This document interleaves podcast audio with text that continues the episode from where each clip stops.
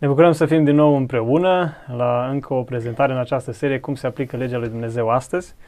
Uh, sunt din nou aici cu Paul. Paul, da. Bine te-am găsit.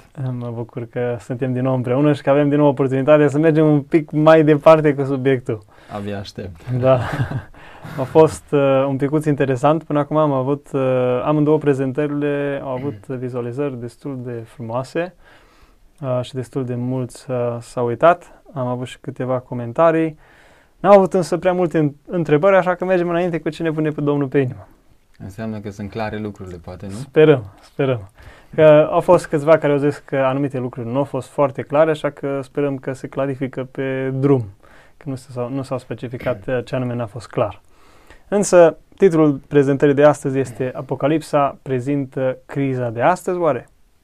Și vrem să intrăm puțin în Apocalipsa, ne-am uitat la legea lui Dumnezeu, cum se uh, aplică la toată treaba asta, la diferența între iubire și egoism, dar acum vrem să uităm puțin la profeție, nu?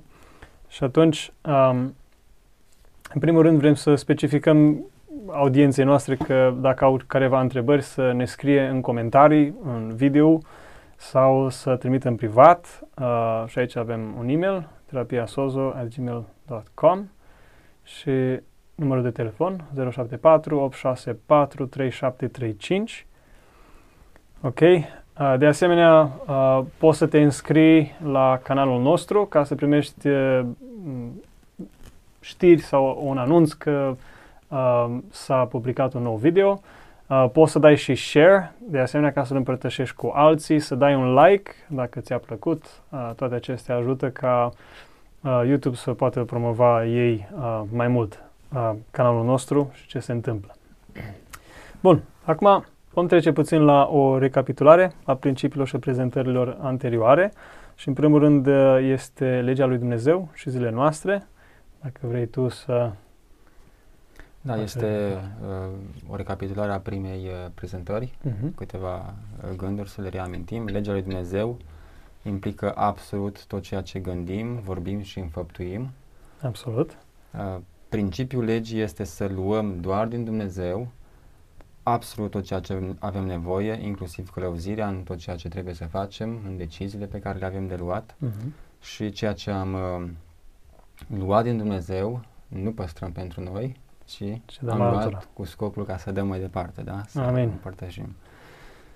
Apoi uh, ascultăm doar de Dumnezeu, luând de la El legile împreună cu autoritatea, puterea și mijloacele de a le înfăptui și ne supunem oamenilor dând ceea ce am luat de la Dumnezeu, cuvântul, bunurile și chiar viața. Așa, așa a făcut apostolii și cu ajutorul Lui Dumnezeu așa facem și noi. Și e important de făcut uh, și de înțeles diferența asta dintre ascultare și Supunere. supunere. Exact. Bun. Bun, apoi am uh, avut uh, a doua prezentare în care am vorbit despre iubire și uh, criza în care ne găsim, Că se vorbește foarte mult despre iubirea și... iubirea aproapelui. Exact. Da. Că totul este pentru binele comun și asta înseamnă Exact. iubire și așa mai departe. Uh, De aceea am, uh, am făcut diferența dintre egoism și altruism. Omul poate fi egoist pentru că are nevoi absolute Mhm. stabilite de Dumnezeu acolo și uh, nu are alegere, trebuie să și le împlinească. Exact. Omul este egoist atunci când uh, își împlinește nevoile din altcineva decât din Dumnezeu. Exact. Uh, Animale sau uh, oameni. Așa? Tot ceea ce are loc astăzi este bazat pe împlinirea nevoilor de la oameni și nu de la Dumnezeu. Exact. Este egoism ambalat în uh, ceea ce se prezintă ca fiind iubire față Bine. de aproapele. Binele comun. Binele comun, da. Exact. Uh, Doar Dumnezeu ne poate împlini nevoile, El este absolut uh, singura sursă de unde putem să luăm și să fim în siguranță. El este singura sursă adevărată, doar așa putem fi altruiști, dând altora ceea ce am luat de la Dumnezeu. El fiind o sursă altruistă, doar că mă hrănesc din el pot să fiu și eu altruist. Exact. Deci Altfel n-am cum. uh, legea lui Dumnezeu este o lege a iubirii și o lege a altruismului. Și nimic uh, egoist nu este în Dumnezeu. Amin. Amin. Aceasta este adevăratul altruism. Exact. Și doar asta ne duce. Altceva nu. Ok. Și acum ajungem la prezentarea de astăzi, Da. nu? în care uh, uh, am ajuns într-un punct în care sunt uh, s- foarte mulți dintre noi, suntem foarte bulversați. Ce să credem? Că atâtea lucruri se prezintă din toate punctele de vedere, nu? Uh, și sunt câteva lucruri la care, gânduri ale noastre. Deci sunt multe lucruri care ne fac să fim confuzi. Uh, Sunt multe surse, sunt uh, mulți oameni care ne spun uh, fel și fel de lucruri. Uh, E foarte important să, să știm ceea ce credem și pe ce ne bazăm când credem ceva. Exact. Da. Și acum sunt foarte multe, de exemplu, la un moment dat, la începutul pandemiei s-a spus că trebuie să, să nu porți mască, că marca, masca nu te ajută și chiar îți face rău. După aia s-a spus că nu, nu, nu, că trebuie să porți. Și acum, inclusiv după ce oamenii s-au injec- injectat, încă trebuie să porți. Și acum s-a schimbat și nu mai știi, de, ok, când a vorbit adevărul, înainte sau după? Mhm. Și sunt tot felul de astfel de lucruri, uh, informații, dar calculate în așa fel încât să-l, să-l inducă pe om într-o stare de confuzie, încât omul să nu mai știe ce să creadă. Și asta este o chestie uh, psihologică, pentru că inducându-l pe om în uh, eroare, uh, el își pierde capacitățile de a judeca și atunci, fiind în confuzie, uh, trebuie să te încrezi să te prinzi de ceva. Și mulți, uh, mulți uh, de exemplu, s-au făcut teste pe animale cu chestia asta. Aducând uh, un miel în confuzie, chiar moare. Da? Pentru că nu mai are nicio busolă. A- Ăsta este un punct uh, care e bine că l-ai amintit. Vedem pretutindeni oameni debusolați care parcă și-au pierdut capacitatea de a judeca și de a gândi cu mintea lor. Exact. Și dacă stai puțin și analizezi poate ceea ce spun, dar și acțiunile lor, vezi contradicție. exact absolut. Se contrazic uh, pe ei înșiși prin ceea ce fac, prin ceea ce spun. Și se vede clar că lumea este confuză și debusolată și nu are un reper uh, și nu are niște principii pe care să le urmărească. Da, și asta face ca felul în care se, se duce lumea să meargă și omul. Pentru că nu are o fundație clară pe care să stea, cum a spus Isus. Când vine furtuna, Exact. merg și eu se, cu apa. Se prăbușește. Da. Da. Biblia da, ne-a avertizat că înșelăciunea va fi mare și mulți vor fi înșelați um, și mai ales lucrul acesta se va amplifica pe măsură ce ne apropiem de revenirea lui Hristos și chiar astăzi vedem lucrul acesta, înșelăciunea este pretutindeni. Pretutindeni. Dar e așa de bine făcută încât ești amăgit să crezi că minciuna este adevăr. Exact. E foarte extraordinar. Cum știm care surse sunt înșelătoare și care nu? Eh, Putem avea uh, o sursă din care să luăm și să fim în siguranță, de unde să ne luăm informațiile, nu? Adică suntem uh, sfătuiți de oficialități, nu să sursele oficiale, să avem grijă de unde ne informăm, de unde ne luăm sursele și sunt sigur că suntem trimiși la, la specialiști în, în acest timp. Uh, dar am uh, întrebat și pun această întrebare. Uh, de unde știi care specialist spune adevărul? Pentru că Da, pentru să contrazic ei. exact și ei sunt cel puțin în două Și astăzi zic două una, grupuri. cum am zis despre ce chestia cu acoperirea feței și, uh, feței și nasului, uh, gurii și nasului, astăzi zic una, mâine zic complet alta. Și atunci dacă mă iau după Exact. ei, uh, mă schimb și eu ca ei. Și ceva nu e bine. Nu? Uh, De aceea cred că întrebarea asta uh, e foarte importantă. De unde știi că ceea ce auzi este adevărat? Pe ce te bazezi când spui că un lucru este adevărat sau nu? Sigur. Și Da. suntem bor bandați cu știri și cu tot felul de linkuri și tot felul de informații. Ce crezi că e adevărat și pe ce te bazezi când Absolut. crezi lucrul acesta? Absolut. Da. Găsim un răspuns la întrebarea asta? Exact. Și asta vrem să, uh, să studiem acum, vrem să ne uităm puțin în cartea Apocalipsa, ca să vedem, uh, așa cum a fost și titlul, dacă Apocalipsa uh, cumva m, ne vorbește despre criza de astăzi. Dacă Apocalipsa ne dă un reper sau sursele pe care noi, ar, sau sursa pe care ar trebui să o avem pentru informație clară și adevărată. Și dacă sursele după care ne luăm astăzi, oare nu sunt cele chiar arătate în Apocalipsa ca fiind false? Da? Și atunci vrem să ne uităm la asta și să putem avea, să putem da norul de, de o parte și să vedem o sursă, o stâncă, cum zice Iisus, să clădim casa noastră, adică viața noastră și tot ceea ce credem și facem astăzi pe o stâncă de neclintit. Nu? Asta vrem. Prima întrebare care vreau să ți-o adresez e aceasta. Care sunt cele două surse care ne sunt prezentate în Apocalipsa, capitolul 12? Da. Ok. Și uh, acum, odată ce ne uităm la Apocalipsa, capitolul 12, avem acolo prezentate două puteri. Nu? Și avem prima putere, uh, și am pus-o sub formă de întrebare, cine este prezentat ca vrăjmașul, capul răutăților și al mm-hmm. celor răi. Adică um, în Apocalipsa, capitolul 12, este începutul restul capitolelor din Apocalipsa, nu? Și acum avem uh, un verset, Apocalipsa 12, 7 și 8, în primul rând, unde găsim un răspuns. Spune... Și în cer s-a făcut un război, Mihail și îngerii lui s-au luptat cu balaurul și balaurul cu îngerii lui s-au luptat și ei, dar n-au putut birui și locul lor nu li s-a mai găsit în cer. Da, deci vedem că, în primul rând, problema a început în cer. În Apocalipsa, la început, versetul 2, ni se prezintă, primul verset ni se prezintă o femeie care este în naștere, după aceea este balaurul, nu? Și apoi, odată ce femeia a născut, care îl reprezintă pe Isus, și aici avem deja o altă putere, Isus a fost luat la cer și apoi vedem că problema s-a dus în cer. Și vedem că războiul a fost în cer. Da? Și acolo avem două puteri. A fost Mihail și îngerii lui și Balaur și îngerii lui. Și acum ai un conducător cu slujitorii lui, ai celălalt conducător cu slujitorii lui.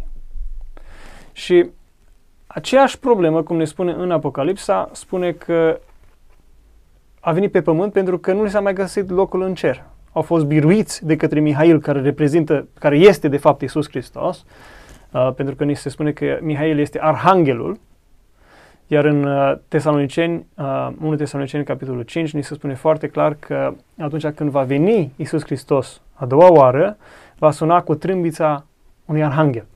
Și există un singur arhanghel în Biblie, este Mihail, iar când vine Isus, spune că el va suna cu trâmbița lui uh, arhanghelului, unui arhanghel. Și atunci uh, Isus este clar din toate versetele uh, Mihail. Și aici vedem lupta între cele două puteri și slujitorii lor. Nu?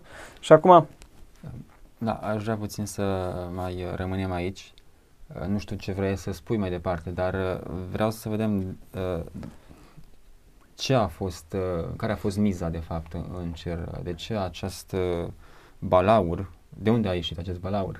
Da. A, a creat da. Dumnezeu balaurii. Da, satana, satana uh, sau uh, acest balaur uh, n-a fost creat de Dumnezeu așa, Ni se spune în Isaia, ni se spune în Ezechiel că Dumnezeu l-a făcut desăvârșit, era perfect, dar s-a găsit păcatul în el. Și acum păcatul nu poate fi explicat. Nu ai cum să-l explici cum a venit, că dacă ei găsi explicație, n-ar mai fi păcat. Este pur și simplu un mister pentru că Dumnezeu a creat totul desăvârșit. Iar păcatul a intervenit să distrugă ceea ce Dumnezeu a creat desăvârșit. Și dacă am putea să, să explicăm păcatul, i-am găsit scuză. Și n-ai cum să explici. Da, pur și simplu nu știm cum a, cum a intervenit într-o lume desăvârșită. Dar Dumnezeu l-a creat pe om cu posibilitatea aceea de a se răzvrăti contra Creatorului. Și tocmai aceasta este un lucru minunat pentru că pot să aleg să-L iubesc sau pot să aleg să fiu împotrivă. Și n-am cum să iubesc dacă n-am o posibilitate să nu iubesc. Aia nu este iubire, nu? Și atunci satana este cel care a devenit vrăjmașul lui Dumnezeu, a fost creat ca cea mai înaltă ființă și a devenit vrăjmașul lui și după aceea vedem că a făcut război. Iar miza era tocmai minciuna sau adevărul. Cu ceea ce ne luptăm și noi astăzi. Exact. Tocmai pentru motivul ăsta am pus întrebarea. Sigur. Deci și atunci este exact legea lui Dumnezeu. Asta a fost la mijloc. Miza. Deci nu? controversa era pe legea lui Dumnezeu. Absolut. Ceea ce am prezentat și în prima prezentare, da? Este Dumnezeu singura sursă a nevoilor mele. A doua prezentare, este Dumnezeu altruist sau nu? De ce Dumnezeu nu poate să fie egoist, dar noi da? Toate cri- ființele create, inclusiv diavolul, poate să fie uh, egoist, dar noi uh, poate să fie egoist, inclusiv noi, dar Dumnezeu nu poate. Și atunci, dacă eu cred acest lucru, că Dumnezeu este dragoste, în momentul acela trebuie să văd că El nu poate să fie egoist. Atunci pot să am încredere în El. Însă în diavol, cum să am încredere? Pentru că și astăzi, filmele de astăzi, chiar mă uitam la un, uh, la un comentariu făcut pe un film, am uitat cum îi zice la filmul ăla, dar un, un, un film în care îl potrifică pe Dumnezeu și omul luptând contra lui Dumnezeu. Și îl potrifică pe Dumnezeu cu caracteristicile zeităților grecești. Și chiar la un moment dat în filmul ăsta uh, zicea, ăștia comentau și au pus așa un clip în care uh, Dumnezeul acesta, tot complet alb, cu barbă albă, așa cum ne dă în Daniel, zicea, uh, dacă voi vă luptați contra noastră, uh, vă luptați contra voastră, de fapt. Vă faceți voi rău vouă înșine, înșivă. Pentru că noi trăim prin voi și voi trăiți prin noi. Și am zis, stai un picuț. Asta înseamnă că este exact acel lucru că Dumnezeu este egoist pentru că El are nevoi. Are nevoie de mine ca să mă închin lui, să mă rog lui și atunci este egoist, nu? Că încearcă să mă controleze ca să împlinesc nevoia. Dar, dacă Dumnezeu nu are nevoi, în momentul acela Dumnezeu nu mai poate fi egoist. Și atunci Dumnezeu este complet altruist. altruist. Dar satana, ah, extraordinar cum, uh, cum, uh, cum zice americanul, twists things, întoarce lucrurile în așa fel încât uh, te pierzi. Te pierzi. Da? Și atunci acesta este balaurul care luptă și avem Apocalipsa 12 cu versetul 9 și balaurul cel mare, șarpele cel vechi, numit diavolul și satana, acela care înșală întreaga lume, a fost aruncat la pământ și împreună cu el a fost aruncat și îngerii lui. Da, și aici vedem clar că balaurul este cel care înșală. Și aici a fost toată controversa în ceruri că satana a înșelat, cum ni se spune la un moment dat, că a înșelat o treime din îngeri să îi ducă cu el în această farsă. Și nu atât, Iisus Hristos ne spune că El este tatăl minciunii. Adică tot ceea ce El spune este o minciună. Și atunci cum pot să-L cred? Asta înseamnă că sunt două puteri, una înșelătoare și una în adevăr. Și aceste două puteri sunt prezentate în Apocalipsa capitolul 12. Și apoi, cum o să vedem, aceste două puteri sunt prezentate și în celelalte apoca- uh, capitole din Apocalipse, Apocalipsa, doar că în celelalte capitole sunt prezentate mai mult slujitorii acestora. Adică în Apocalipsa 12 sunt prezentate puterile înșiși și după aceea sunt prezentate mai mult, focalizarea se face pe slujitorilor. Și atunci știm un lucru clar. Una este bazată doar pe înșelăciune și tot ceea ce fac este pe înșelăciune. Toți slujitorii, stăpânul și toți slujitorii doar înșală. Și egoism. Egoism. Da. Și cealaltă este bazată pe altruism și pe adevăr. Și toți slujitorii trebuie să fie la fel. Acum, din ceea ce ai spus, ar trebui să fie destul de ușor să facem diferența și să punem lucrurile fie într-o parte, fie în alta, nu? Adică e alb sau negru. Absolut, absolut, mm-hmm. da. Haideți să vedem cum o să fie mai da. departe. Ok, și avem următoarea întrebare. da. Cine este prezentat ca fiind stăpânul de drept, biruitorul răului și conducătorul celor buni? Bun, ne-am uitat puțin la satana și acum ne uităm puțin la Iisus Hristos. Da, în Apocalipsa, capitolul 12, versetul 5, ea a născut un fiu, un copil de parte bărbătească, el are să cârmuiască toate neamurile cu un toiac de fier. Copilul a fost răpit la Dumnezeu și la scaunul lui de domnie. Uh-huh. Și asta îl portifică pe Iisus, care a fost uh, luat la cer, nu? Și apoi avem versetul 7 și 8. Asta l-am uh, mai citit odată, da. pentru că este războiul între cele două puteri. Da? Și asta este foarte important să înțelegem că s-a făcut un război între cele două puteri. A fost un război cât timp a fost Isus Hristos aici, pe pământ, și a fost un război și în cer. Și acum, fiecare dintre noi trebuie să luăm parte ori la una, ori la cealaltă. Ori sunt sub un conducător care este cu adevărul și cu altruismul, ori sunt sub celălalt care este doar minciună. Și acum, problema este că toți ne naștem sub unul singur. Și asta să vedem, toți ne naștem sub un conducător, adică sub cel înșelător, pentru că așa ne naștem din fire. Și atunci uh, Hristos de aceea a venit din cer, pentru că noi nu suntem cu El, a trebuit să vină în lumea noastră să încerce să ne câștige înapoi la El ca și Creator. Da? Și atunci ceea ce noi trăim astăzi aici nu este pentru ce am fost creați. Uh, nu este cum am fost creați. Ci ceea ce noi trăim astăzi este de fapt totul o minciună. Și noi trebuie să ajungem la adevăr. Și trebuie să trăim adevărul cum a fost Hristos. Și de aceea avem Biblia dată nouă de Dumnezeu, avem adevărul dat nouă, calea, Iisus Hristos, calea uh, și viața, calea, adevărul și viața, ca să-L cunoaștem și să trăim acesta. Da? Și acum am vrea să uităm puțin mai mult, nu știu dacă vrei să da, avem un punct. Să, să Mergem un pic la un alt verset. Uh, scuze, da, da același. am citit mai înainte. Aici. Da, ajungem uh, într-un alt punct al acestui război. Apocalipsa 12 cu 17 spune așa Și balaurul, mânia pe femeie, s-a dus să facă război cu rămășița seminției ei, care păzesc poruncile lui Dumnezeu și țin mărturia lui Isus Hristos. Da, și aici avem slujitorii lui Dumnezeu. Dar încă nu ni s-a prezentat slujitorii balaurului. Încă nu ni s-au prezentat. A fost prezentat doar balaurul. Ca și fiind înșelător, ca forțând, ca încercând să, să mănânce pe Hristos, să-L distrugă. Pentru că urăște adevărul și legea lui Dumnezeu, iar acum este prezentat poporul lui Dumnezeu care, exact invers, opus satanei, care păzesc poruncile lui Dumnezeu și care țin mărturia lui Iisus Hristos. Da? Adică asta din punctul meu de vedere, în mod special se referă la Noul Testament, care este Duhul prorociei. Adică Noul Testament așa a fost trăit unde avem uh, uh, prezentat viața lui Isus Hristos și felul în care El a trăit prin apostolii Lui, uh, prin prorociile făcute despre Isus și așa mai departe. Da? Și acum uh, avem câteva puncte. În primul rând, slujitorii lui Hristos, cei răscumpărați, pentru că ei trebuie să fie răscumpărați dintre ceilalți oameni, nu? Așa ne se spune în Biblie că au fost răscumpărați, au biruit pe cel rău, pe balaurul, luând de la Isus sângele vărsat și aplicându-l în viața lor ca să omoare firea păcătoasă. Ei au luat de la Isus astfel o inimă curată și un duh nou și statornic de prienirea sa și toate nevoile lor. Și aici ei au biruit pe cel rău în felul acesta. Și acum, ok, l-ai biruit prin credință. Dar cum se manifestă asta în viața ta?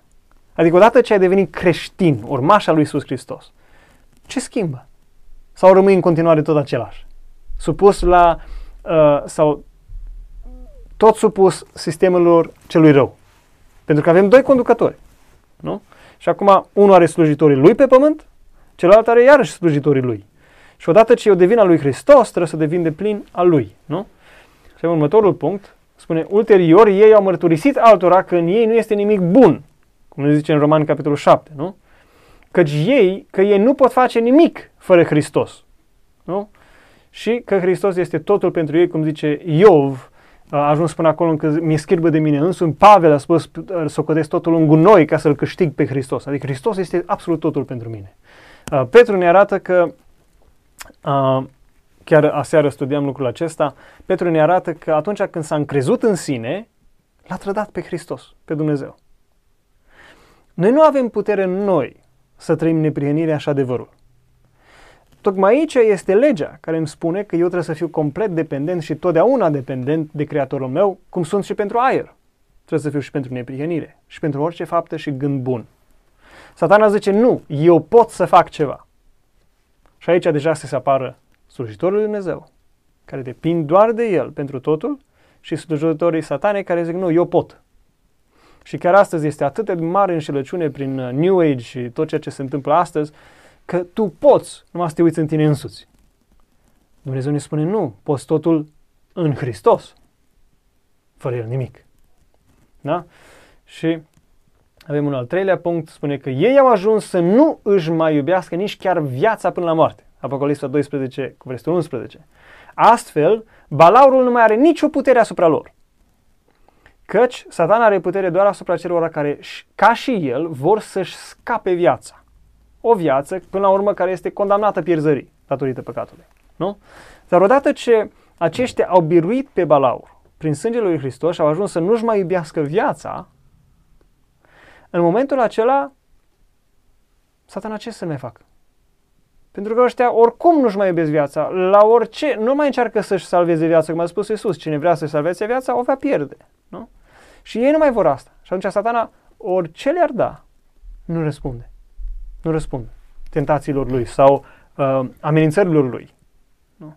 Și atunci aici trebuie să ajungă toată problema. Oare eu îl iubesc pe Dumnezeu mai mult decât viața mea? Oare eu mă hrănesc doar din El și dacă Dumnezeu vrea să-mi dea viața, o dau fără nicio problemă pentru că nu este a mea? Sau încerc să-mi salvez eu viața? Nu? Și în momentul în care eu încerc să-mi salvez viața, o voi pierde. Îmi place punctul ăsta, așa nume că atunci când ajungem să fim în Hristos și să fim dependenți de El, uh, satana nu mai are nicio putere asupra noastră pentru că nu mai găsește nimic în noi care să-i aparțină.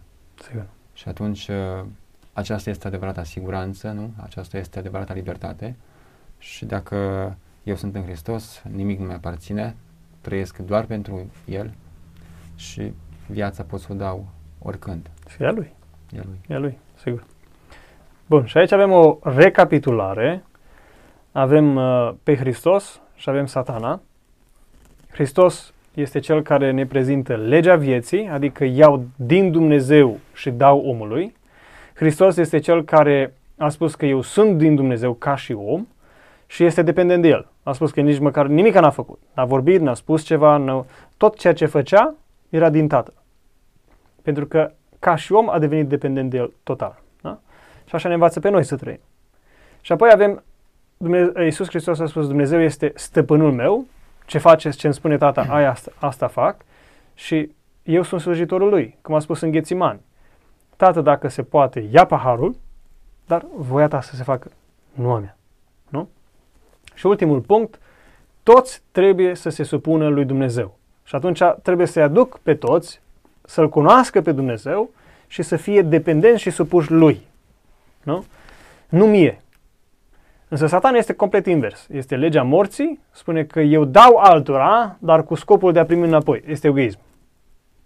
Crezând, eu dau altora crezând că eu sunt Dumnezeu, adică am o putere, am ceva ce pot să dau, ce mă aparține, dar dau ca să primesc înapoi. Și uh, al doilea punct, eu sunt Dumnezeu, deci sunt independent de Creator și încerc să-mi trăiesc viața ca și cum aș fi independent de Creator. Dar este imposibil. Da? Când te întâlnești cu moartea sau cu boala, atunci îți dai seama că, opa, eu nu sunt dependent. Și a, punctul 3, eu sunt stăpânul. Fac ceea ce vreau. Nu? Așa, așa cântă, atâtea cântări sunt. Spune, uh, fă tot ce-ți dorește inima, asta este toată legea. A cui lege? a diavolului, sigur. Nu? Legea firii. Absolut, legea firii. Da. Asta trebuie biruită. Și punctul numărul 4, trebuie să îi supun pe toți mie. Eu, dacă eu sunt șeful și Dumnezeu, toți trebuie să se supună mie, nu? Și cu cât mai, ma- mai mult supun sub mine, cu atât mai mare Dumnezeu sunt. Nu?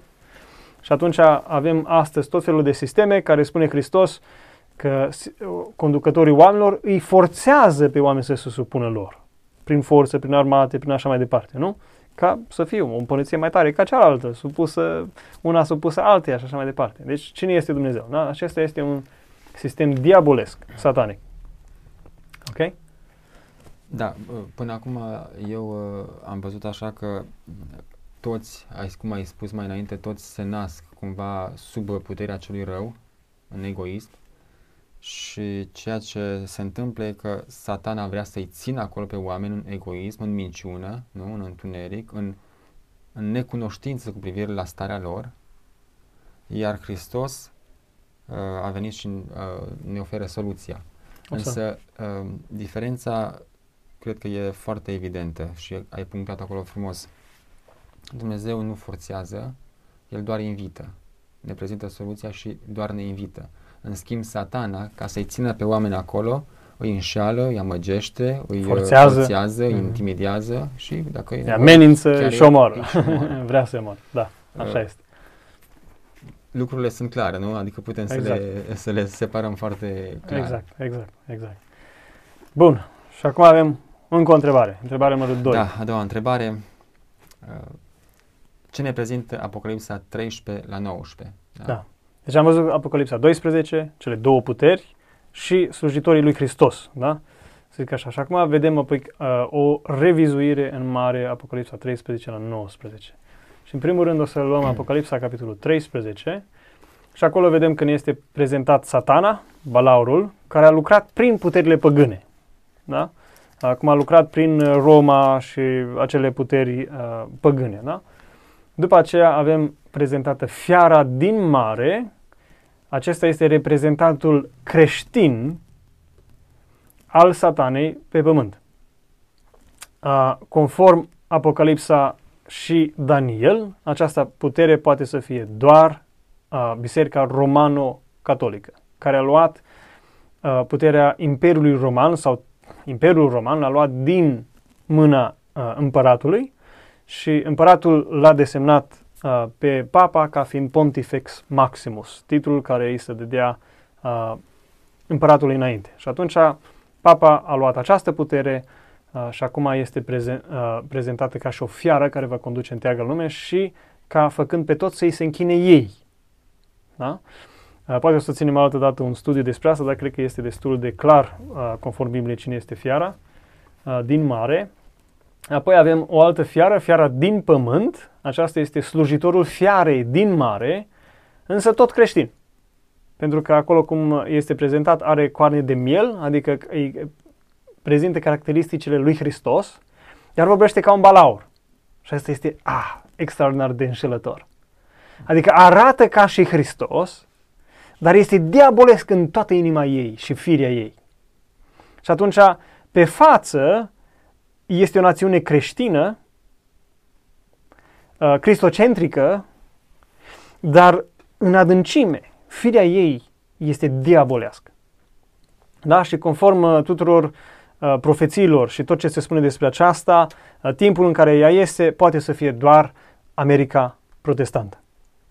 Este uh, singura țară care la baza ei, Constituția ei, felul în care a fost adusă la, să ia ființă, este reflectă pe miel. Vorbește despre Hristos. Principiile. Da. Principiile protestante. Nu?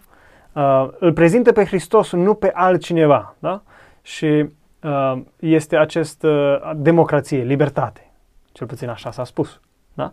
Dar, așa a plecat. Așa a plecat. Dar totuși, chiar dacă așa arată, în adâncimea ei avea o fire diabolească. Da? Și în zilele noastre vedem aceasta, însă este atât de înșelătoare, căci a acaparat toată lumea. Este singura putere mondială, superputere. Cea care uh, are prezență în toate țările, cea care conduce uh, și spionează și așa mai departe toate țările. Da? Și acum avem încă o putere, avem chipul fiarei.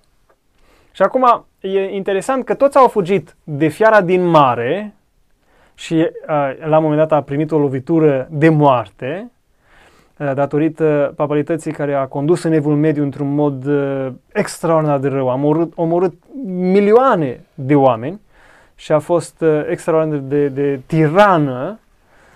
Toți au fugit de ea și de aceea au, au devenit uh, uh, atei, cei din Franța și din lume, atâția atei, din cauza acestui sistem uh, care uh, la rădăcină era condus de puterea celui rău. Și uh, apoi fug de aceasta, vine fiara din pământ și se face un chip tot fiare din mare. Și mă fugi de una, dar dai de alta. Ok? Însă acesta este un chip, este o icoană. Da? Și atunci uh, aceasta reflectă doar că reflectă fiara, doar că nu este fiara. Și nu este nici o entitate, că aici se încurcă foarte mult. Nu este o, o, o împărăție. Este un chip. Este un idol. Așa cum împăratul Nebucanețar a ridicat un chip în câmpia Dura, din, din capitolul 2 din Daniel, tot așa uh, fiara din pământ ridică un chip primei fiare. Este un chip. Care doar arată spre fiară. Care arată spre fiară, și exact. scoate în evidență principiile, nu? Exact, exact. Principiile fiarei. Da, și o să intrăm într-o altă prezentare mai multe detalii despre echipul fiarei, da. însă vreau să mergem mai departe atunci, să vedem.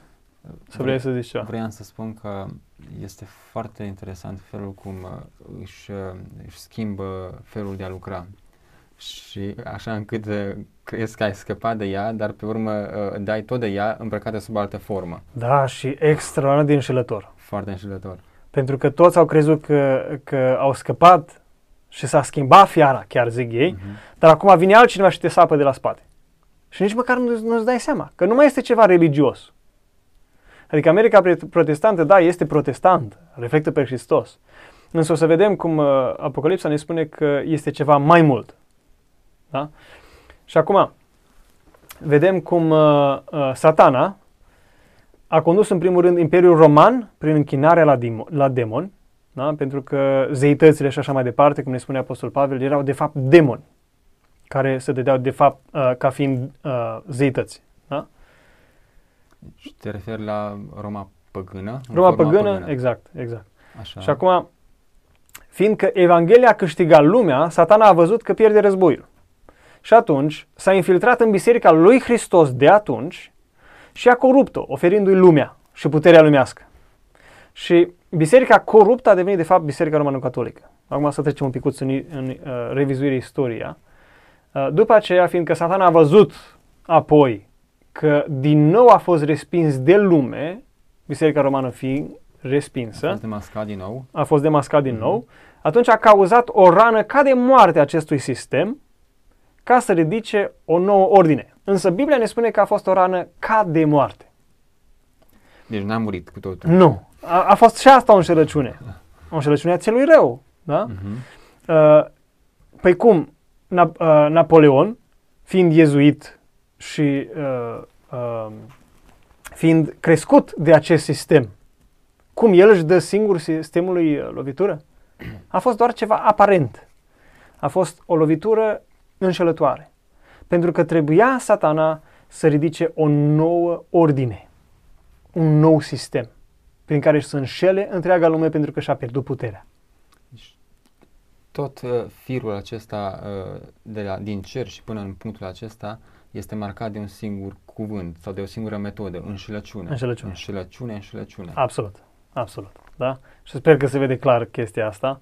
După aceea avem încă un punct. Apoi a lucrat acum prin fiara din mare, lumea protestantă americană sau America protestantă. Și prin acest sistem avea să dea ultima sa lovitură. Și înseamnă că suntem în ultimele clipe ale istoriei lumii. Pentru că nu există alt sistem. Suntem în acesta. Da? Și acum merge puțin mai departe. Fiara din pământ adică America Protestantă, însemna mai multe sisteme combinate și asta este foarte important. Pentru că fiara de pământ reprezintă multe sisteme, nu unul singur. Deci nu e doar un sistem religios? Nu. Nu? Da, e... Că America nu reprezintă un singur sistem religios, nu era ceva religios ca și papalitatea. De fapt, nu se dădea pe sine religios. Tocmai aici era democrația, nu? în care era separată biserica și statul. Uh-huh. Da? Și atunci biserica avea lucrare ei, statul era, principii, principiile erau protestante, adică dădea libertate tuturor să se închine cum vreau și așa mai departe, adică arăta ca fiind uh, protestant, dar ea era uh, cea care reprezenta mai multe sisteme. Și așa cum, am, uh, cum conform Apocalipsa 18 reprezintă religiile, adică dai libertate tuturor să facă ceva, ce vor, însă în același timp le conduci. E, e interesant. Și după aia spune că conducătorii lumii au fost cei înșelați, comercianții lumii, dar și toate neamurile. Da? Și toate neamurile, toți conducătorii, toți comercianții, toate religii au fost înșelate de acest sistem, fiara din mare. Deci tot pământul? Fiara, tot... din, uh, fiara din, uh, din pământ, din pământ scuze. Da. da. Tot... Că fiara din mare lucra prin ea. Exact. Deci tot pământul e cuprins de, de această fiară. Înșelăciune, da, da. Și de această, exact. Da.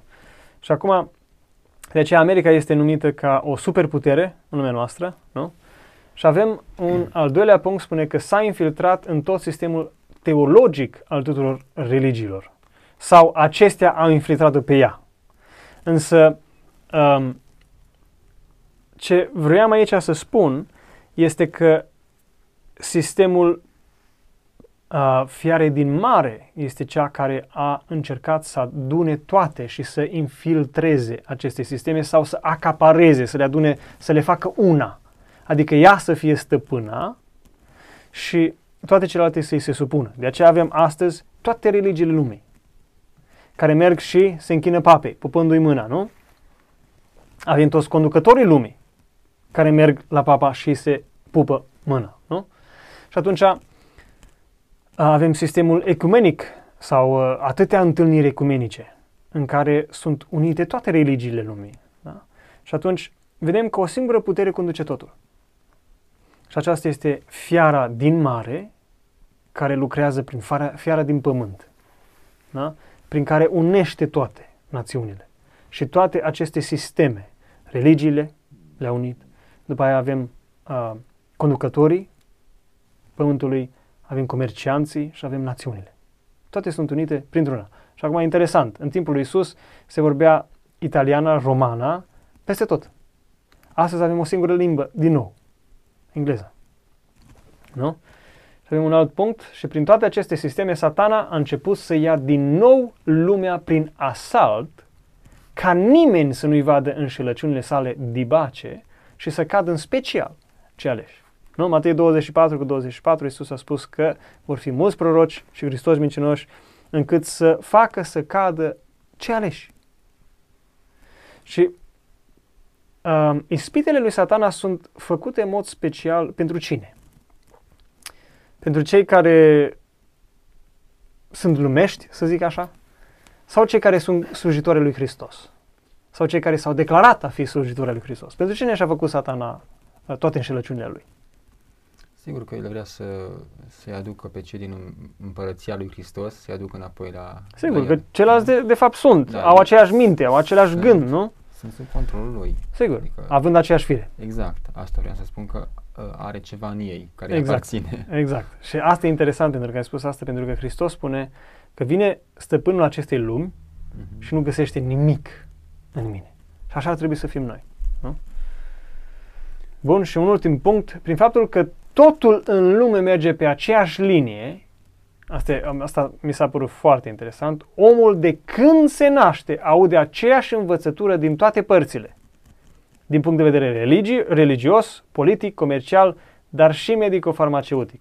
Și asta o să vorbim un pic mai încolo, uh, ultima uh, poziție, medico-farmaceutic. Însă omul de când se naște aude același lucru. Egoism și legea celui rău. Păcat și păcat și păcat.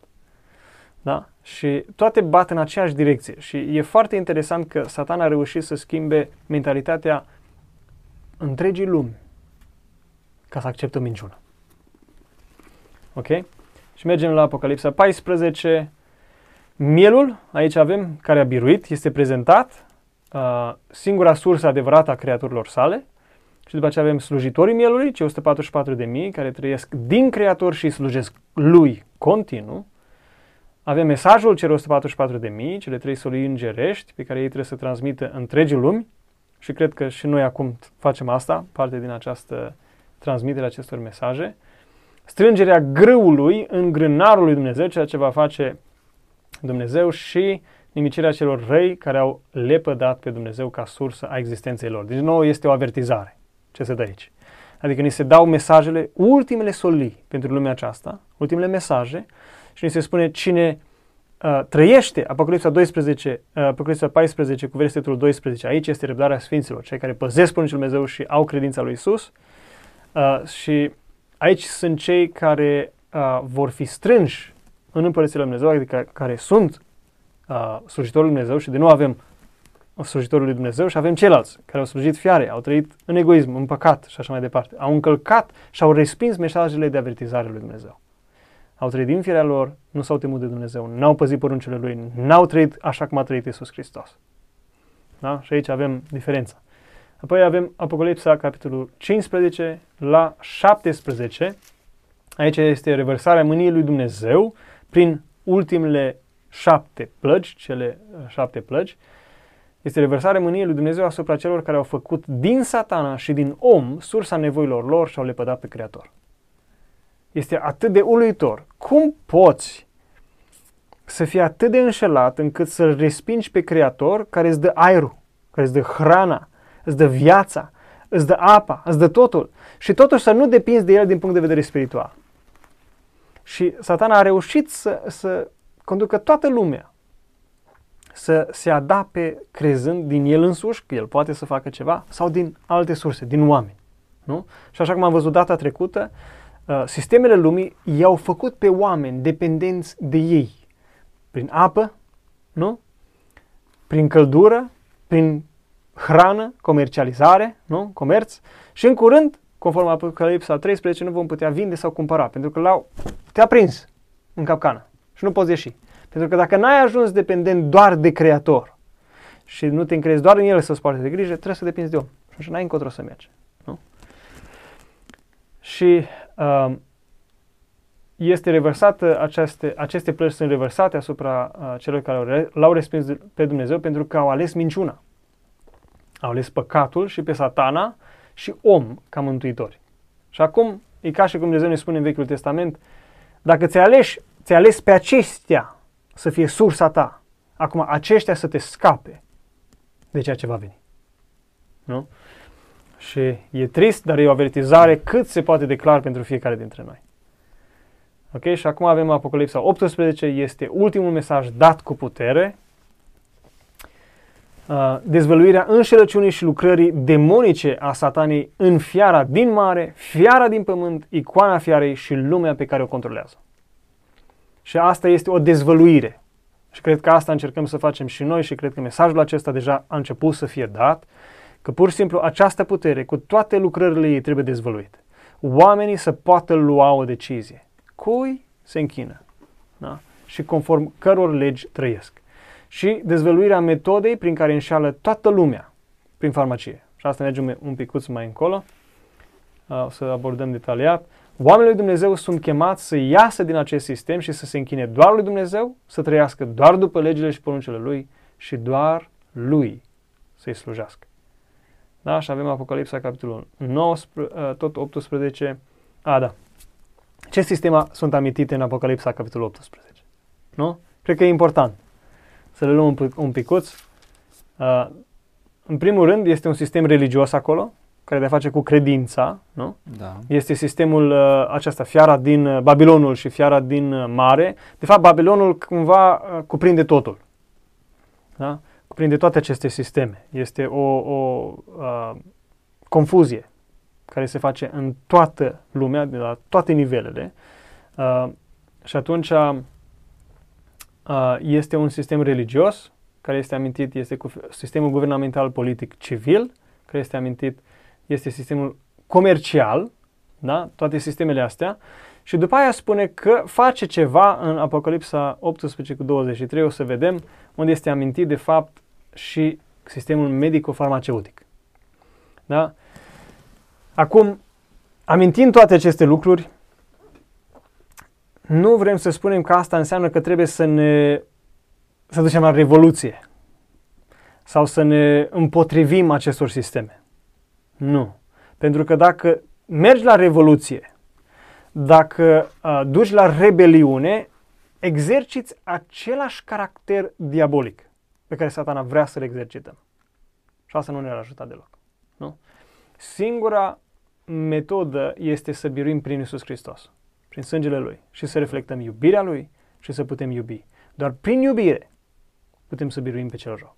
Pentru că problema nu este omul, nu este carnea și osul, cum zice Apostolul Pavel, ci este puterea din văzduh, adică este satana care caută să ne înșele pe toți, pentru că toți suntem în aceeași barcă, toți oamenii de pe pământ. Da? Și toate aceste sisteme însă sunt sub puterea celui rău, și o să vedem un pic mai detaliat, așa sunt prezentate în Biblie, nu așa spunem noi.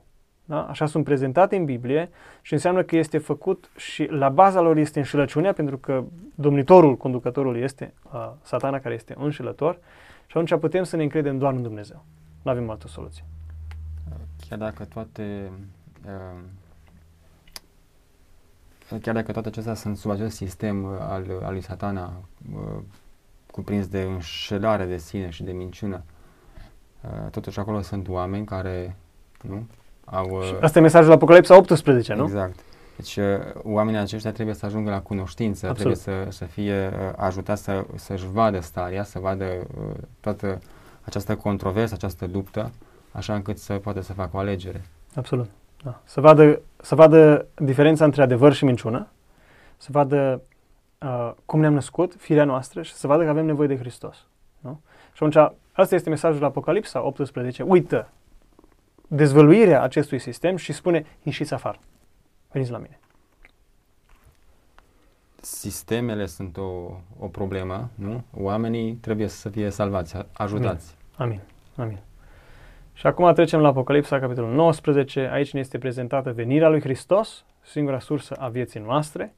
Avem mântuirea celor care au făcut pe Dumnezeu sursa neprienirii și a tuturor nevoilor lor și avem nimicirea tuturor celor care au făcut din creatură sursa lor. Da? Și fiara și prorocul mincinos sunt nimiciți. Însă, asta este un lucru interesant pentru mine. De ce nu este menționat chipul fiarei ca fiind nimicit? Nu? Uh, și asta o să abordăm într-o altă prezentare mai detaliat, pentru că este un uh, detaliu foarte important care ne ajută să înțelegem care este chipul fiarei, ce înseamnă asta. Nu? Prorocul mincinos, uh, la cine se referă? Prorocul mincinos sunt, este fiara din mare și fiara din uh, pământ. Deci prorocul mincinos fiind fiara din pământ. Da? Care este cea care s- slujește fiarei din mare. De aceea este un proroc. Și doar uh, acestea două sunt nimicite. Doar acestea două. Da. După aceea sunt nimiciți toți ceilalți slujitori, dar nu menționează ca fiind nimicită chipul fiarei. Pentru că este un chip. Până la urmă. Mhm. Dar o să vedem altă dată alte detalii. Bun, și trecem la întrebarea numărul 3. Da, sub care putere se încadrează toate sistemele lumii astăzi? Da. Am văzut în mare, cred, uh, însă o să mergem puțin mai profund și încercăm să le uh, înțelegem. Toți ne naștem din fire vrăjmași cu Dumnezeu. Romani, capitolul 8, cu versetul 7, ne spune foarte clar, fiindcă umblarea după lucrurile firii pământești este vrăjmășie împotriva lui Dumnezeu. Căci ea, firea, nu se supune legii lui Dumnezeu și nici nu poate. Nu poate. Și atunci, firea noastră cu care naștem este complet contra lui Dumnezeu. Uh, în Iacov, capitolul 4, cu versetul 4, din nou ne spune. Uh, hai să citim asta. Uh, Iacov, capitolul 4, cu versetul 4, ne spune așa. Suflete prea curvare, nu știți că prietenia lumii este vrăjmășie cu Dumnezeu? Așa că cine vrea să fie prieten cu lumea, se face vrăjmaș cu Dumnezeu. Și atunci nu avem decât o singură opțiune. Aceea de a fi prieten cu Dumnezeu. Da? Și asta înseamnă că trebuie să înțeleg ce înseamnă lumea, iar Biblia ne, ne prezintă foarte clar, Apocalipsa 18 include toate sistemele lumii ca fiind lumea, Babilonul, și decăzute și controlate de cel rău. Și atunci eu trebuie să știu cum să trăiesc în această lume. Chiar dacă sunt cadru medical, sau sunt uh, politician, sau uh, sunt uh, ce-a fi în lumea aceasta, totuși trebuie să știu cum să trăiesc în această lume ca reprezentant al lui Hristos. Să transmit adevărul lui, să transmit lumina lui și să nu trăiesc după înșelăciune celui rău. Deci n- nu vrei să spui că ar trebui să ne separăm cu totul de aceste sisteme doar pentru că ele sunt, uh, au ca sursă pe satana. Trebuie să știm cum să trăim în ele, nu? Sigur, pentru că Hristos ne cheamă afară din ele. Adică rămânem în relații cu, și cu uh, m, sistemul farmaceutic, medical și cu uh, sistemul uh, nu de, uh, politic sau eu știu. Uh, Sigur, acum relațiile noastre trebuie să fie acelea uh, în uh, conformitate cu cum ne conduce conducătorul nostru, Hristos. Pentru că el, de exemplu, nu s-a implicat politic. Dar Daniel, Dumnezeu l-a chemat să fie acolo, nu? Pentru că a fost, așa a fost uh, călăuzirea lui Dumnezeu. De aceea eu trebuie să știu, ca și Daniel, trebuie să trăiesc într-un sistem complet diabolic, complet păgân, complet contra lui Dumnezeu, în Babilonul din vechime. Și Daniel a trăit o viață sfântă, o viață cu Hristos. Și așa trebuie să trăim și noi. Dar dacă Dumnezeu nu m-a chemat acolo, ce fac acolo? Bine, asta e, p- poate te referi la faptul că ar trebui să evităm zona asta politică, să ne implicăm în ea, dar... în Dacă rela- Dumnezeu nu m-a chemat, Da, da. Dar uh, vreau să spun că mai avem relații cu autoritățile, Nu? Trebuie să... Sigur, așa cum am vorbit și în prima prezentare, este cea de supunere. Dar eu ascult doar de Dumnezeu. Nu cred că acolo a fost făcut clar și ne ajută și acum. Da? Baza ne ajută să putem clădi pe ea. Nu? Uh, deci toți ne naștem din fire vrăjmași cu Dumnezeu. În Roman capitolul 8 cu versetul 7 am citit, uh, Iacov capitolul 4 cu versetul 4. Și acum întrebarea, pentru că vrem să ajungem la zilele noastre și criza noastră de astăzi. Oare sistemul medical se încadrează tot aici? Nu vorbim de medici indivizi, vorbim de sistem. Pentru că și eu colaborez cu mulți medici uh, și nu vorbim de, de medicul de rând, care poate să fie un om al lui Dumnezeu, acolo unde Dumnezeu l-a pus, ci vorbim de sistem în sine. Da? În primul rând, avem, acest sistem este bazat pe profit, este astfel comercial. Da? Și uh, asta înseamnă că se încadrează în, în uh, categoria de comercial din Apocalipsa, capitolul 18. Dar, în același timp, avem un al doilea punct, este baz, la baza lui un sistem ateu. Deci când mergi și faci facultatea, întotdeauna ți se bagă pe cap că nu există Dumnezeu. Asta este știința. Știința l-a respins pe Dumnezeu și atunci caută soluții fără Dumnezeu și să-L excludă pe Dumnezeu din viața omului. Da? Și asta s-a declarat de atâtea sisteme uh, terapeutice medicale, uh, inclusiv psihologia, uh, uh, fondatorii psihologiei au spus că dacă facem o treabă bună prin consiliere și prin ceea ce se face în psihologie, omul nu va mai avea nevoie nici să se pocăiască și nu va avea nevoie nici de un mântuitor. Deci tot sistemul este la baza lui unul care luptă contra lui Dumnezeu. Să-L exclude pe Dumnezeu din existența noastră. Da. Și atunci te, uh, te salvezi singur prin medicație, prin știință, nu cu Dumnezeu. Da? Și de aceea ăsta este în al doilea punct. Uh, în al treilea rând avem dezvăluirea următoare, însă înainte de a merge la al treilea punct, punct vedem cum sistemul medical se bazează tot pe încălcarea legii lui Dumnezeu sau nu are nimic de face cu legea lui Dumnezeu. Este tot același, același principiu diabolesc, nu? Eu sunt Dumnezeu. Eu mă scap singur. Eu am putere să fac ceva, nu? Și atunci este același sistem, aceeași lege de bază la baza acestui sistem medical. Da? Și atunci noi, care suntem chemați afară din acest sistem, trebuie să alegem legea lui Dumnezeu și să trăim acolo pentru Hristos, reflectându-L pe El. Nu? Și mai mergem la al treilea uh, punct, în care avem Apocalipsa, capitolul 18 cu 23, unde ne spune Lumina lămpii nu va mai lumina în tine și nu se va mai auzi în tine glasul mirelui și al miresei, pentru că negustorii tăi erau mai mari pământului. Pentru că toate neamurile au fost amăgite de vrăjitoria ta. Acum, cuvântul grecesc pentru vrăjitoria este, și vreau să ne uităm aici, la uh, Strong's Concordance și aici vedem uh, sorceries. O să fac un picuț aici, da? Uh, acolo este sorceries și avem acest um, 530, 5331 și este cuvântul farmachea. Da? Deci avem uh, acest sistem uh, farmaceutic uh, prin care Dumnezeu ne-a spus că satana va reuși să înșele întreaga lume. Da? Și o să vorbim poate în alte prezentări cum a reușit să facă acest lucru, însă toată criza noastră de astăzi se învârte de sute de ani în jurul farmaciei și sistemului medico-farmaceutic. Și am ajuns astăzi la această criză doar datorită înșelăciunii care este în acest sistem. Ok? Și din nou, nu vreau să, uh, să fim clari de fapt că nu este problemă cu cadrele uh, medicale care pot să fie oameni, unii dintre ei, că unii sunt complet atei, dar unii dintre ei care cred că îl caută pe Dumnezeu uh, și aceștia trebuie să-L găsească pe Hristos și să slujească doar Lui și să nu trăiască o minciună. Da?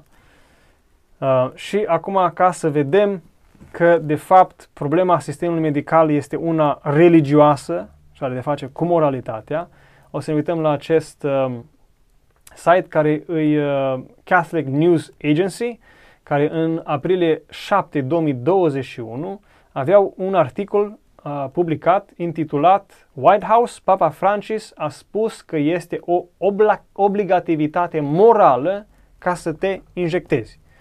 Acum, ei au citat asta, dar uh, au citat pe White House, adică Casa Albă din Statele Unite, spunând asta, însă uh, papa încă nu, spune, nu spusese așa ceva. Au spus iezuiții, iar papa fiind iezuit, uh, l-au citat ca fiind asta, că până la urmă era tot acolo. Însă au clarificat uh, după aceea că nu este, n-a fost papa de fapt care a zis asta clar. Uh, după aceea a fost o altă uh, de la uh, Vatican, site-ul oficial al Vaticanului, Uh, data este 21 decembrie 2020, în care a apărut o problemă, pentru că mulți cardinali spuneau că este imoral, o problemă de imoralitate sau o problemă uh, religioasă în a lua injecția. Pentru că în injecție s-a spus foarte clar că sunt uh, celule de făt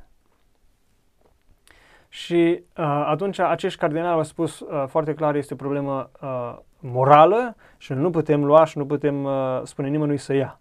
Dar s-a dat uh, un uh, uh, de către Congregația pentru Doctrina, Doctrinele Credinței de la Vatican s-a, s-a dat un, un articol în care spune că injecțiile uh, contra acestui virus sunt de fapt acceptabile moral. Deci toată problema este una din nou spirituală. Deci ori uh, accept ceea ce spun ei că este moral, ori spui, păi cum adică să-mi introduc celule de făt avortat în mine? Și atunci spui că nu este moral. Da? Dar toată problema aceasta de injecție aceasta este de fapt una morală. Nu este una medicală. Și atunci nu putem fi înșelați că este doar o chestie medicală, fără să, să-L excludă pe Dumnezeu. Pentru că, așa cum am văzut în prima prezentare, absolut totul, tot ceea ce facem în viață, are de face cu uh, relația noastră cu Dumnezeu, cu ceva moral. Nu? Și apoi, în sfârșit, în ianuarie 10, uh, acus 6 zile, Papa Francis a declarat că îngrijirea medicală este o obligație morală, încurajând pe toți să se injecteze. Da? Și acum este din, cuvint, din uh, gura lui care este acest lucru, această declarație și mai mult uh, citează, asta este de către Time Magazine, cea mai cunoscută și populară uh, uh, revistă din întreaga lume și în site-ul lor, în acest articol, abordează foarte multe chestii în care Papa, uh, în primul rând, uh, nu vrea să spună că este obligație morală, după aceea au spus-o, a spus că este o responsabilitate morală până la urmă, după aceea este un act de iubire, ceea ce am prezentat data trecută, nu? asta am abordat data trecută, ce are de a face iubirea cu criza actuală. Și Papa a zis încă un lucru interesant, că este suicid să nu te injectezi. De ce? Pentru că conform Apocalipsa capitolul 13, vei fi exclus din lumea de astăzi dacă nu te injectezi. Da? Și atunci, ca și cum te sinucizi, până la urmă. Da? Și uh, în alte cuvinte ne spun foarte clar. Dacă nu iei și nu te supui nouă, nu mai poți să trăiești. Da? Este o chestie de control, de forțare a întregii lumi, de o obligare a întregii lumi, că de aceea este o obligație morală să te injectezi, este obligația a fiecărui om de pe planetă să se injecteze cu ceva ce nu are niciun sens din punct de vedere medical sau religios sau spiritual. Da? Și atunci avem o problemă morală.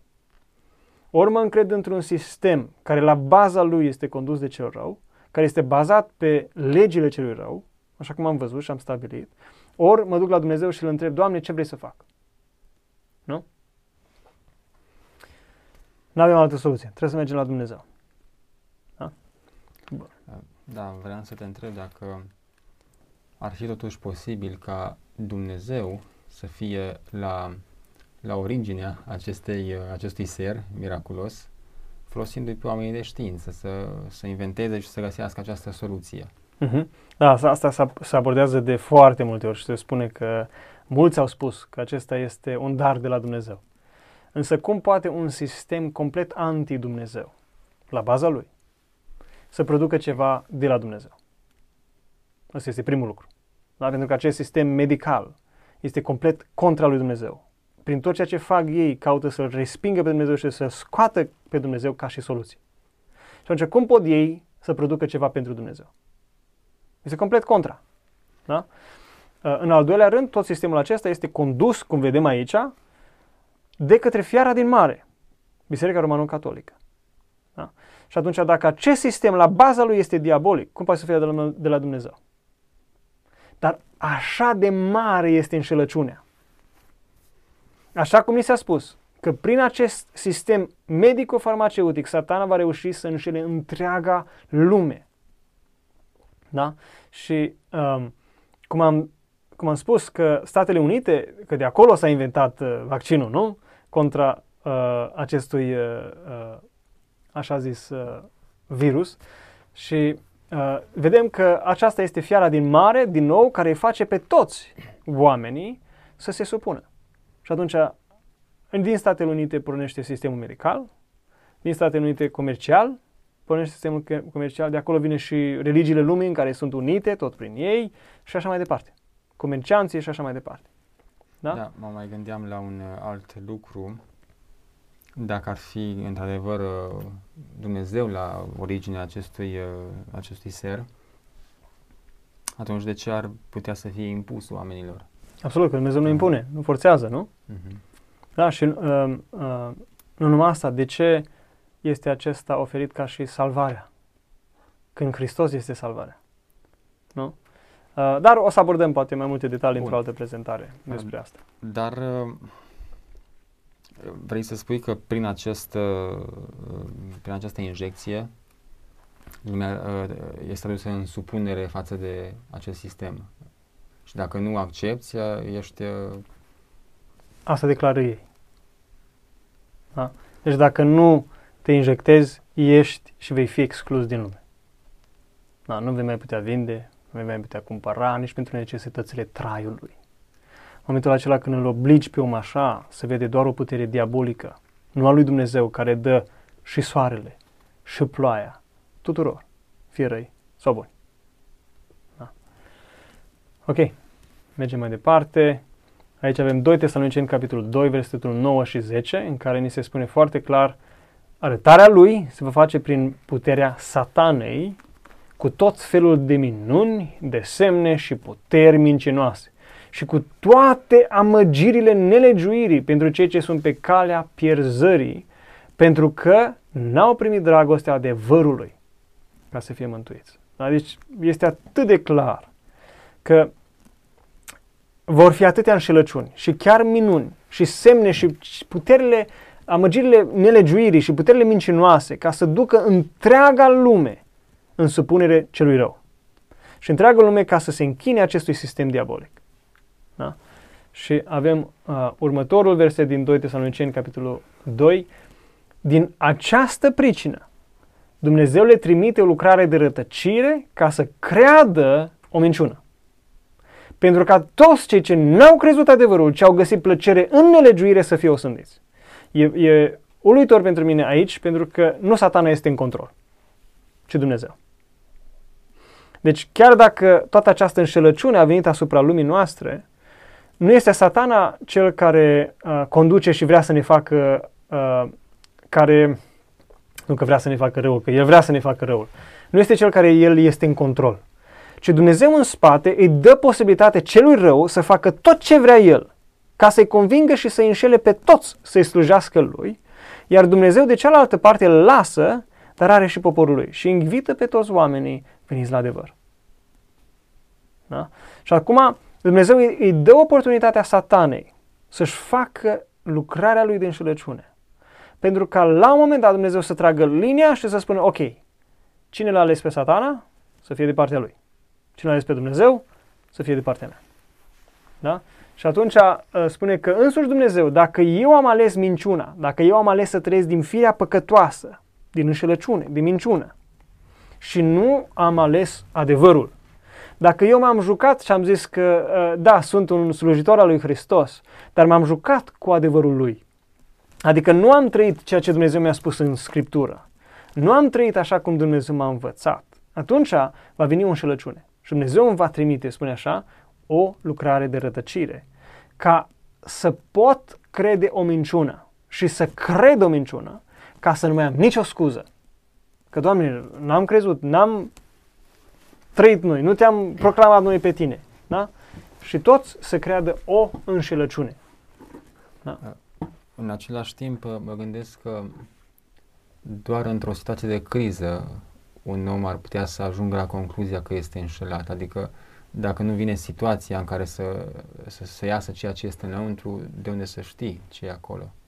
Absolut, absolut. Și de aceea Dumnezeu în aceste timpuri trebuie să dezvăluie înșelăciunea. Dar în momentul în care o dezvăluie, atunci uh, e bine, pentru că omul poate să realizeze unde a fost până în momentul acesta. Da, da. Dar adică, e, da. vreau să spun că această lucrare uh, nu este uh, un, un capăt de lume, să zic așa, pentru, uh, pentru oameni, ci uh, ei ajung în situația asta și oarecum este o oportunitate pentru ei. Absolut, până la un moment dat. Până într-un la, punct, la, la un moment dat se va trage linia. Da. Când fiecare om își, își alege, ok, vreau să merg pe asta, orice ar fi, în direcția asta, atunci nu mai este cale de întoarcere. Dar până atunci Dumnezeu trebuie să transmită un mesaj. Trebuie să arate cine este conducătorul acestui sistem întreg care conduce lumea astăzi și calea lui Dumnezeu. Da? Care este adevăr, care este altruism, care se bazează pe o lege complet diferită decât uh, toate sistemele lumii și cum funcționează ele.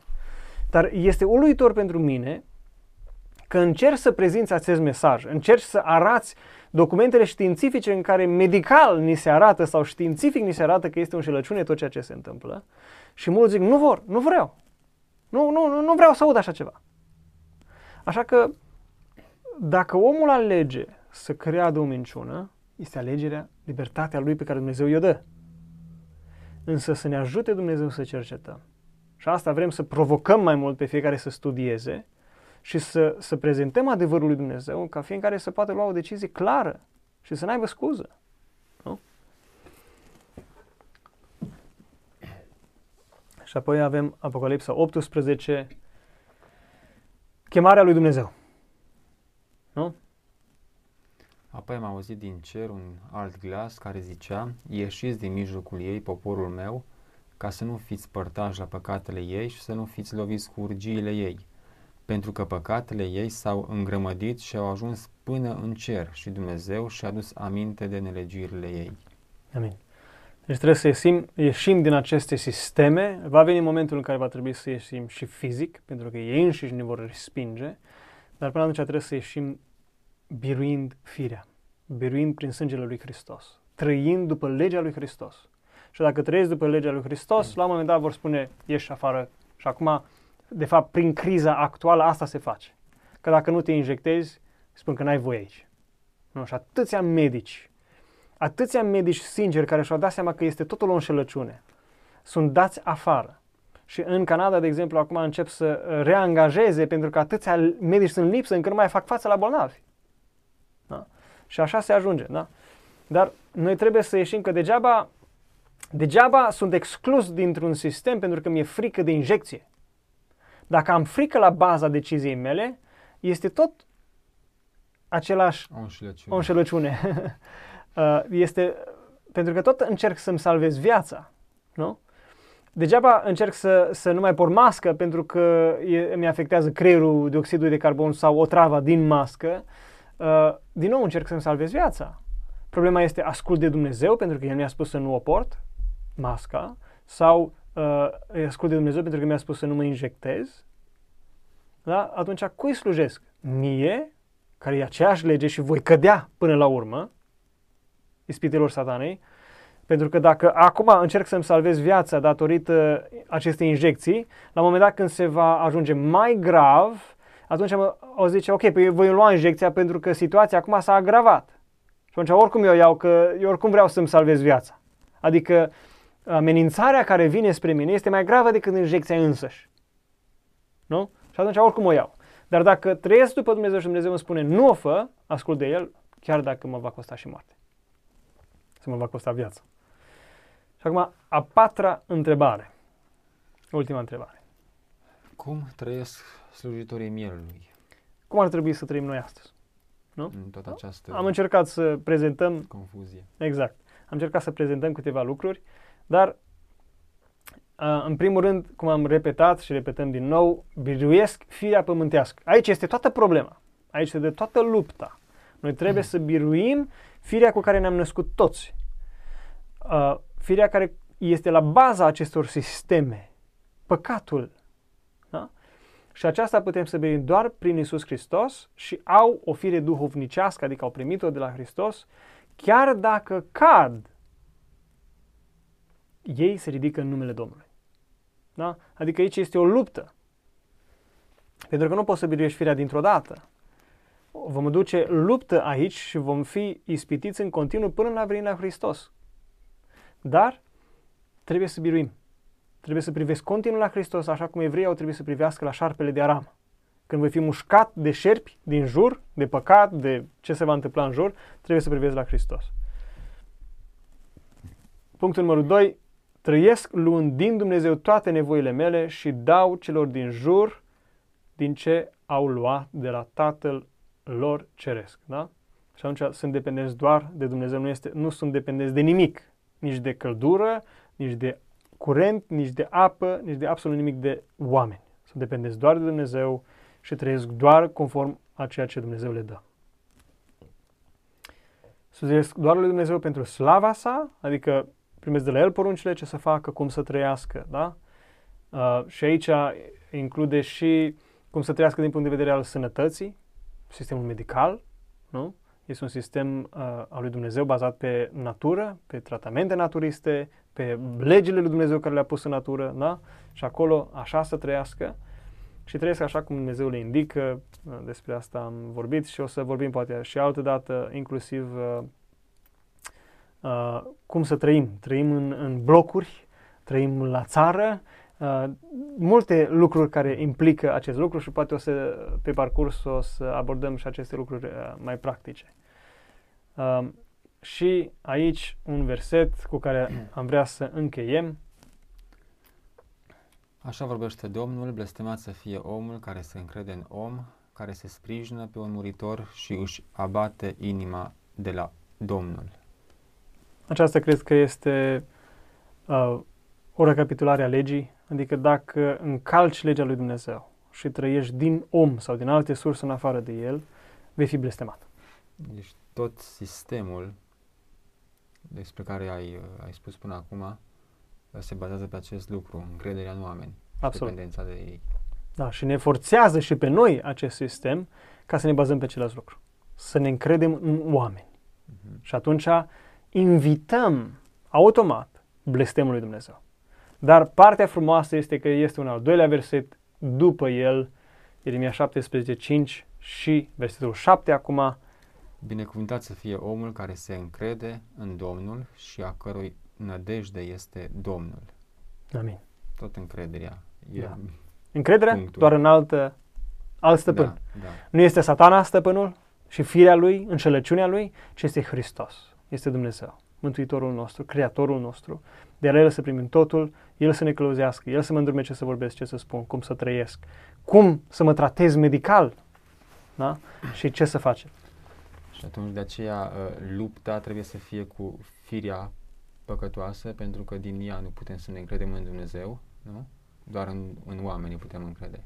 Sigur. Deci asta este punctul, nu? Sigur, acolo, acolo trebuie biruit. Da, că nu, nu mă lupt eu cu firea, că n-am cum să mă rup cu mine însumi, să zic așa, că voi fi biruit imediat, adică n-am cum să mă mor pe mine însumi.